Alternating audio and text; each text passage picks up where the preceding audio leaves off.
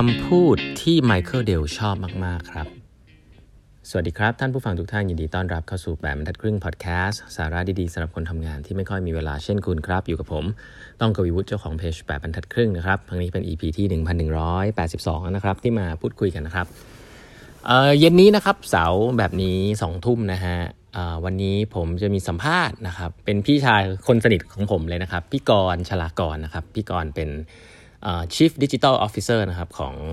บริษัท Workpoint นะครับซึ่งหลายท่านก็ติดตามรายการสนุกสนุกของ Workpoint มากมายนะครับแล้วก็พี่กรณ์เนี่ยนะก็อยู่เบื้องหลังรายการมากมายนะครับที่เป็นรายการสุดไม่ว่าจะ The Rapper เองนะฮะ Mass Singer นะครับอีกแล้วก็อีกหลาย ๆ อย่างนะใครติดตามรายการที่กำลังฮอตมากตอนนี้คืออย่าง T-pop stage เนี่ยก็เป็นสิ่งที่พี่กรณ์เริ่มต้นมานะครับก็สิ่งเหล่านี้แหละครับเป็นสิ่งที่เราจะพูดคุยกันนะครับว่าการบริหารงานในวงการที่เป็น entertainment หรือ creative เนี่ย ทำไงได้บ้างนะครับ ก็เดี๋ยวเรามาพูดคุยกันเย็นนี้นะครับสองทุ่มด้วยกันนะครับวันนี้นะครับผมจะขอใช้เวลาสั้นๆนะบังเอิญผมไป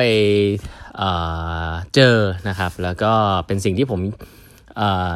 ชอบแล้วก็ได้เห็นนะครับ แล้วก็บังเอิญว่ามันมีโค้ดอันยาวหน่อยนะฮะ ซึ่งเป็นโค้ดที่ไมเคิลเดลชอบมากเป็นอันเดียวกันเป๊ะเลยนะครับ ก็เลยจะนำมาเล่าให้ฟังนะครับว่า มันเป็นคำพูดของทีโอดอร์รูสเวลนะครับแล้วก็เป็นคำพูดที่ผมว่ามันมีทัศนคติบางอย่างอยู่ซึ่งน่าสนใจนะครับ ก็จะนำเล่าให้ฟัง เขาพูดไว้อย่างนี้ฮะเขาพูดว่า it is not the critique who counts นะครับบอกว่าไอ้พวกที่เป็นคนวิพากษ์วิจารณ์เนี่ยก็คือไม่ได้เราเราไม่ต้องไปสนใจคนพวกนั้นนะครับ not the man who points out how the strong man stumbles ไม่ใช่ใครคนไหนนะครับ ที่มาชี้ว่าคนแข็งแรงเเวลาเขาเจ็บปวดเนี่ยเขาเจ็บปวดหรือว่าเขาล้มเหลวเขาล้มเหลวยังไง จะมีคนประเภทที่เวลามีเห็นคนล้มเหลวนะครับ แล้วก็จะพอชี้แล้วก็พยายามจะให้คำแนะนำนะครับ ซึ่งคนพวกนี้ก็ไม่เขาเช่นเดียวกัน ไม่ต้องไปสนใจนะ where the doer of deeds could have done them better นะครับก็คือเหมือนให้ คนที่วิพากษ์วิจารณ์แล้วก็เวลาเห็นคนที่เขาล้ม แล้วก็คอยที่จะบอกว่าเออต้องทำให้ให้ต้องทำอย่างนั้นสิต้องทำอย่างนี้สิวิพากษ์วิจารณ์เนี่ยคนพวกนี้ไม่นับนะฮะนี่คือภาษาของ Theodore Roosevelt นะครับ the credit belongs to the man who is actually in the arena เครดิตเนี่ยเราให้กับแค่คนที่อยู่ในสนับสมรภูมิออกไปต่อสู้เท่านั้น เราไม่ให้คนดูที่คอยวิพากษ์วิจารณ์นะผมจะ ผมจะผมจะชอบ analogy เหมือนกับคนเตะฟุตบอลนะครับนักฟุตบอลเก่งมากเลยนะครับแต่เก่งไม่เก่งก็สามารถโดนวิจารณ์โดยแฟนบอลที่อยู่บนสนาม แล้วก็เตะบอลไม่เป็นได้นะครับแต่ก็วิจารณ์เตะอย่างนั้นสิเตะอย่างนี้สินะครับแต่คนที่เขาจริงๆ เป็นนักฟุตบอลจริงๆ คือคนที่อยู่ในสนามนะครับเพราะฉะนั้น the credit belongs to the man who is actually in the arena นะครับ whose face is marred by dust and sweat and blood ที่หน้าตาเนี่ยมีฝุ่นมีเลือดมีเหงื่อเปื้อนอยู่นะครับ who strive valiantly who errs who comes up short again and again ก็คือคนที่เจ็บปวดซ้ำแล้วซ้ำเล่านะฮะ แพ้แล้วแพ้อีกเจอแต่อุปสรรคนะครับ because there is no effort without error and shortcoming ไม่มีความพยายามใดครับ ที่ไม่มีความผิดพลาดหรือว่าความยากลำบากนะครับ ทุกๆ ความพยายามจะต้องผ่านความผิดพลาดและยากลำบากเสมอ เป็นเรื่องปกติถ้าคุณเป็นคนที่ทำนะ but who does actually strive to do the deeds who knows the great enthusiasm the great devotion who spend his himself in a worthy cause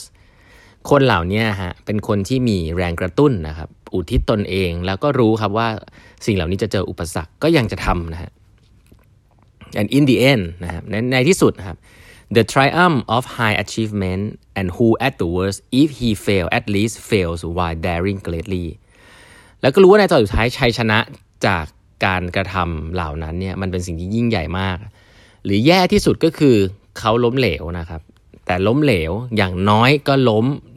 ในขณะที่รู้ว่าตัวเองเนี่ยมีความกล้าหาญอย่างสุดสุดเหวี่ยงเลย แม้ว่าจะล้มเหลวนะ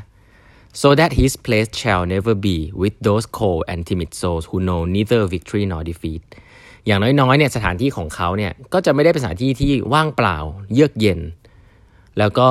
หนาวเหน็บนะฮะ ที่เต็มไปด้วยวิญญาณของคนที่ไม่รู้จักแม้กระทั่งชัยชนะหรือการพ่ายแพ้ก็คือคนที่ไม่ทำอะไรเลยนั่นเองนะครับอันนี้คือคำกล่าวของทีโอดอร์รูสเวลล์นะครับผมเอามาเล่าทำไม ผมเอามาเล่าเพราะว่าเอ่อทวีตนี้เป็นเป็นทวีตที่ไมเคิลเดลอ่าทวีตไว้นะครับตอนที่เขาเจออุปสรรคมากมาย มีคน critic เขาเยอะแยะเลยนะครับในในอนาคตที่เดี๋ยวจะเล่าให้ฟังว่าเพราะอะไร แต่ทวีตนี้เนี่ยเป็นทวีตที่ผมคิดว่ามีคนพูดถึงเยอะแต่อาจจะตัดแค่บางส่วนไปใช้เนาะ แต่หลักๆเนี่ยก็จะมาเล่าให้ฟังว่าใครที่ทำงานด้าน innovation นะครับคุณรู้ไว้เลยว่าคุณจะมีคนมาวิพากษ์วิจารณ์คุณเยอะมากเลยนะครับไม่ว่าคุณจะทำเป็นสตาร์ทอัพหรือคุณจะอยู่ในองค์กรนะครับเวลาคุณอยู่ในคุณเป็นสตาร์ทอัพเนี่ยข้อดีหนึ่งคืออาจจะไม่มีใครมายุ่งกับคุณเยอะฮะคุณก็มีเงินก็ปากกัดตีนถีบไปใช่ไหมฮะแต่ว่าพอคุณเป็นคนในองค์กรเนี่ยบางทีแล้วเวลาทำงานใหม่ ๆ เนี่ย คนก็มักจะยืนดูคุณนะครับนะฮะ พอมันมันไม่สำเร็จเนี่ยเขาก็จะมีวิธีพูดจาให้